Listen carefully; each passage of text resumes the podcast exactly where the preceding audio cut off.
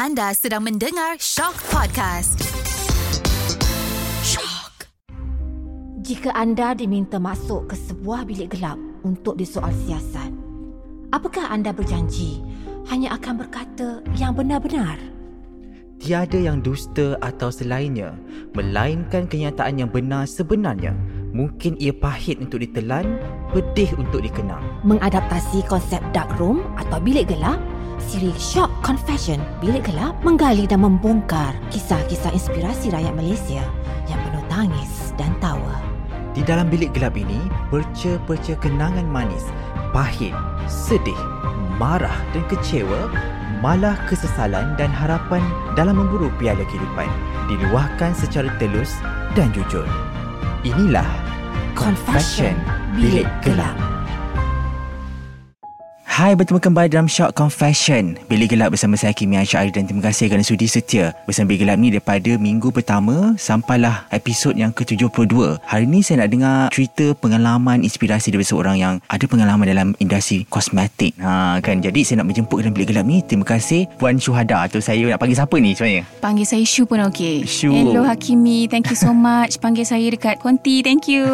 Terima kasih kerana sudi bersama dengan kami dalam Bilik Gelap ni Jadi sebenarnya Shu ni sebenarnya asal mana Dan juga boleh cerita sikit latar belakang Shu macam mana? Hmm. Okay, so uh, nama saya Wan Nur Syahda. So saya sebenarnya dilahirkan di Sarawak. Tapi saya memang membesar daripada umur 7 tahun sampai sekarang lah. Okay, di Kelantan. Mek Kelate. Okay.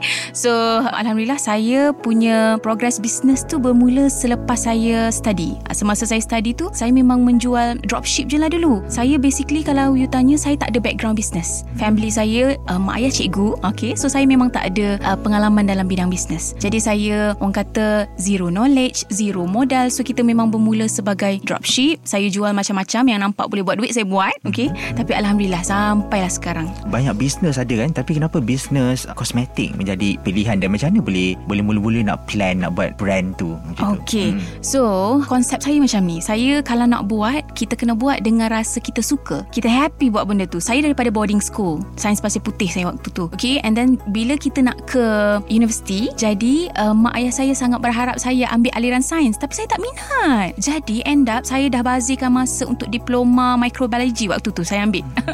Dua tahun kemudian saya quit. Ah rugi. Jadi saya pun daripada situ saya cari passion saya sendiri. Saya suka bercakap. Jadi saya ambil language and finally bila saya keluar, saya tengok walaupun dalam bidang bisnes kita masih lagi apply sebenarnya. Bercakap, you know, communication skill dan sebagainya. And then tambah pula saya ada passion dalam kecantikan. Orang perempuan. okay. So saya memang ada passion dalam bidang kecantikan and saya saya gabungkan and saya pula minat bisnes all in one and alhamdulillah terlahirnya Sobela sejak tahun 2017. Hmm. Ah sampailah sekarang. So basically dah 5 tahun lah eh plus minus. Okey, saya dengar Sobela tu di mana-mana kat TV ada, kat radio ada. Alhamdulillah. Pernah tak rasa give up? Rasa macam tak nak buat lah benda ni? Macam pernah tak rasa benda tu terasa di hati? Oh tipulah Saya rasa kalau dalam setahun tu Adalah Setiap bulan pun ada Nak give up tu Saya rasa okay. normal normal hmm. Sebab lagi kita ke atas Sebenarnya Lagi banyak cabaran yang kita ada. So apabila kita berhadapan dengan cabaran Kadang-kadang memang akan ada perasaan give up. Tapi it's depend on us lah. Okay Hmm. motivasi dalam diri Semangat dalam diri. So every time saya rasa nak give up Of course lah saya akan Back to basic balik Doa banyak-banyak Ingat balik kita punya Perjalanan bermula. And then of course lah Saya perlukan bantuan daripada husband Daripada family dan sebagainya. So memang tak jadi nak give up. Ah, Give up tu memang normal bagi saya. Tapi kita kena bercakap dengan orang lah Supaya kita macam Semangat kita tu datang balik. Ah. Hmm. Kita rasa macam uh, kejayaan tu orang nampak kita berjaya sekarang tapi orang tak nampak kita susah dulu. Betul Ah, tapi Betul sangat Apa cerita yang mungkin Shu boleh kongsikan pengalaman Boleh. pada kata sebelum berjaya pada hari ini? Okey, saya faham sangat sebab bila contohlah eh kita macam pergi vacation ke apa, semua orang macam akan komen, "Oh, seronok je jadi shoe. Saya pun nak jadi shoe." Ah, kan. So dia orang tak tahu kalau lah maybe lah dia orang di kasut saya ni, ah tak tahulah kan.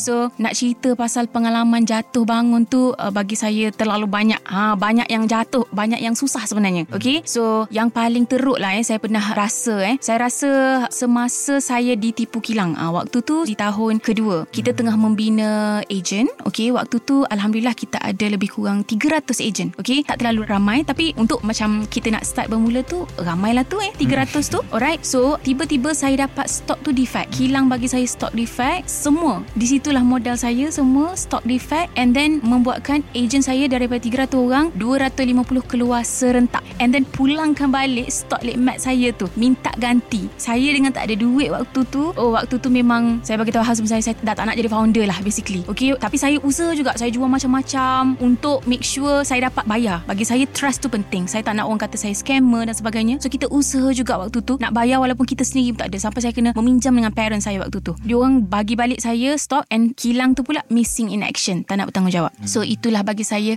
detik yang uh, macam mana saya nak make sure waktu tu semua orang ada persepsi buruk pasal Sobela melekit tak sedap waktu tu kualiti memang terjejas teruk okay? So cabaran saya bermula apabila macam mana saya nak kembalikan trust. Saya punya customer and macam mana saya nak kembalikan trust agent-agent saya uh, saya memang of course lah selepas itu saya cari kilang lain eh inisiatif lain dan sebagainya. Daripada 50 orang je yang tinggal dengan saya waktu tu nangis sama-sama okay?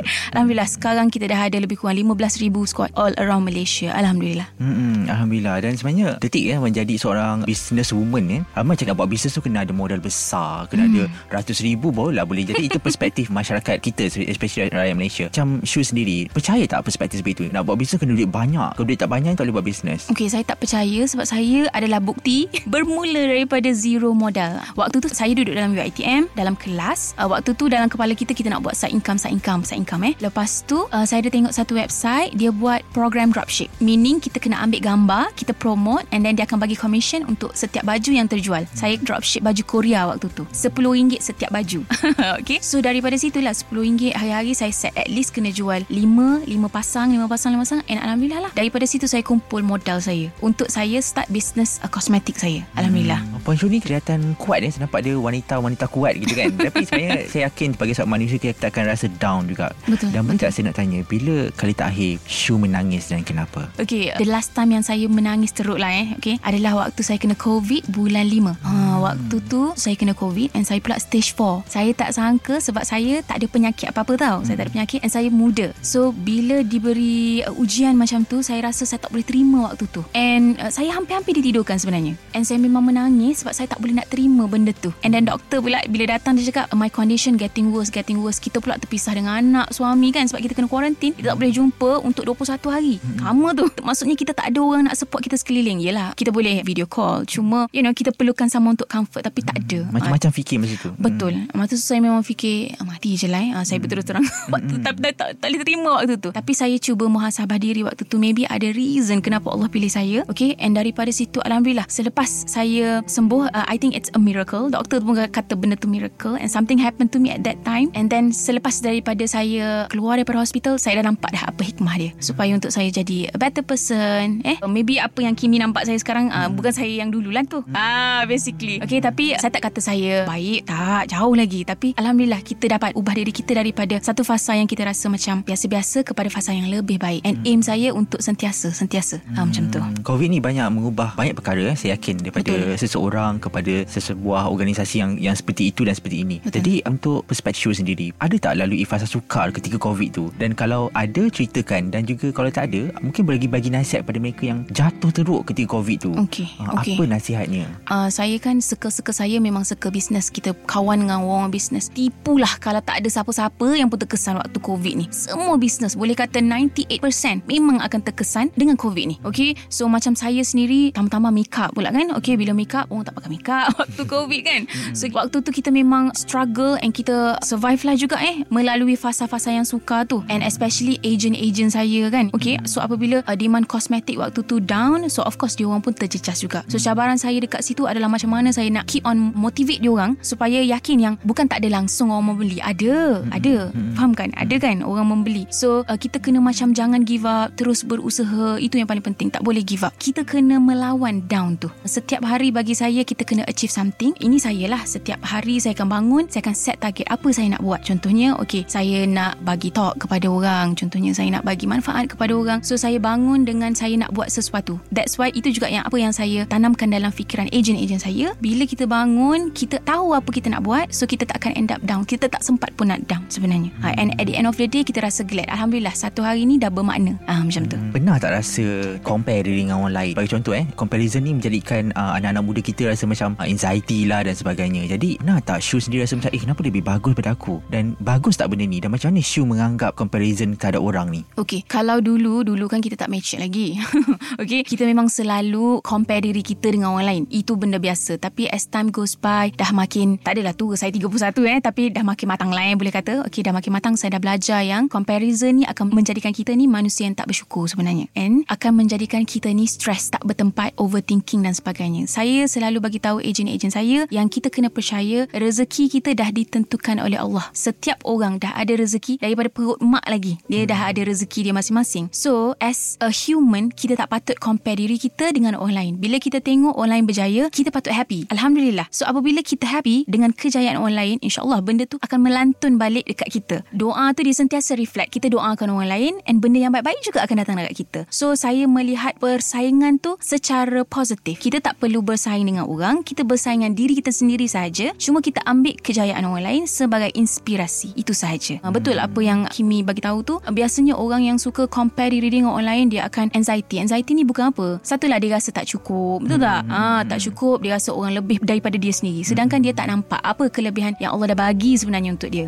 Dia tak mampu nak nampak benda tu. Ha, itulah pandangan saya. Saya ada satu soalan untuk semua guest yang datang bilik ni Saya bagi soalan yang agak sama Tapi jawapan mereka berbeza Hmm, okay. Ah, Apa makna kejayaan bagi Shu? Sebabnya ada yang men- menjawab Kejayaan mereka kena ada rumah besar Kena ada kereta besar Kena jadi founder Kena ada apa, duit berkepuk kata kan Jadi Okay, macam Shu sendiri Apa makna kejayaan bagi Shu? Okay, so uh, kejayaan ni saya bagi dua lah eh untuk orang kata untuk dekat dunia and akhirat lah. Saya Okay. saya bagi dua dulu. Okay, uh, saya baru je bagi tahu benda ni erti kejayaan saya sebenar dua hari lepas masa saya buat coaching dengan tim saya. Kejayaan sebenar bagi saya kepuasan hati saya adalah apabila saya dapat membuatkan someone tu happy. Macam mana saya menggunakan kudrat saya untuk saya satu ubah hidup orang. Okay, bukan saya ubah hidup orang tapi saya cuma pengantara. Macam mana saya dapat tukar daripada someone yang ada masalah kewangan kepada someone yang ada financial freedom. Itu bagi saya kejayaan nombor satu. Apabila saya berjaya menghasilkan kejayaan orang lain. Nombor satu. Okay, of course lah dengan bantuan Allah. And then yang kedua, kejayaan bagi saya adalah apabila apa sahaja yang saya buat dekat dunia ni ada manfaat dia apabila saya meninggal nanti. Apa yang kita tahu adalah contohnya sedekah, amal jariah. Itu adalah benda yang non-stop yang akan berlangsung sampailah kita mati, sampailah akhirat nanti. So itulah kejayaan sebenar bagi saya. Pernah tak rasa macam nak expand Macam tak nak adalah kosmetik Atau nak besarkan lagi Brand tu sendiri Okey, untuk tahun ni saya ada banyak sangat planning. Di sinilah saya nak melahirkan uh, leader-leader saya. Saya ada leader, okey 12 orang leader. Dan di sinilah saya nak melahirkan another founder. So dekat bawah tu kita akan ada macam-macam range selepas ni. Untuk F&B selepas ni hmm. and then untuk produk kids dan sebagainya. Okey, soalan saya yang saya boleh katakan terakhir untuk Hmm. hari ini. Soalan yang membuka minda dan mungkin hati kita juga. Contoh hari ini lah hari terakhir Shu berada kat dunia ni. Dengan siapa Shu ingin berterima kasih dan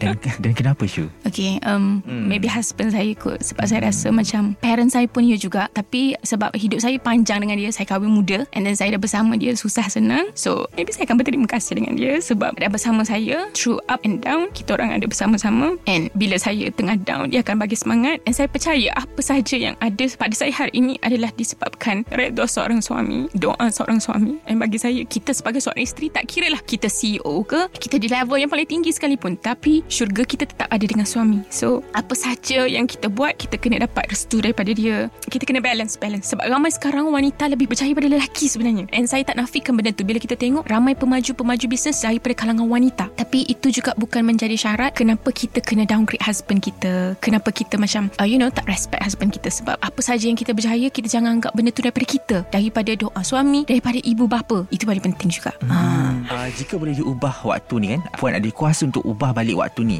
Get back to future balik kan Okay. Apa perkara yang mungkin Shu nak ubah Untuk menjadi Shu lebih baik sekarang Ataupun Shu rasa macam Saya okey sebenarnya Kimi Tak payah ubah Tak payah bagi saya waktu tu Okay. Mm-mm. Kalaulah saya ada kuasa lah eh. Okay. Saya cuma nak bagi tahu semua orang yang dalam dunia ni betul ada orang kata duit tu nombor satu.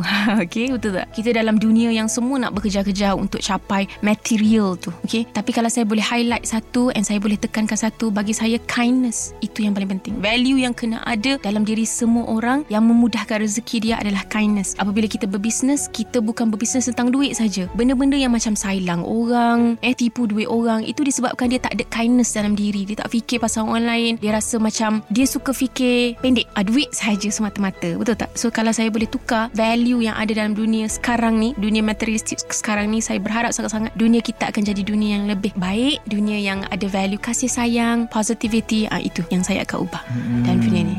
Okey, jadi sebenarnya Bilik Gelap ni adalah archive kehidupan. Saya akan archivekan kata-kata daripada Shu ni untuk generasi akan datang. Mungkin okay. anak Shu dan mungkin anak cucu Shu mendengar balik Confession Bilik Gelap ni mereka akan lebih kenal siapa Shu sebenarnya. Dan teruskan berinspirasi bersama Shock Confession Bilik Gelap.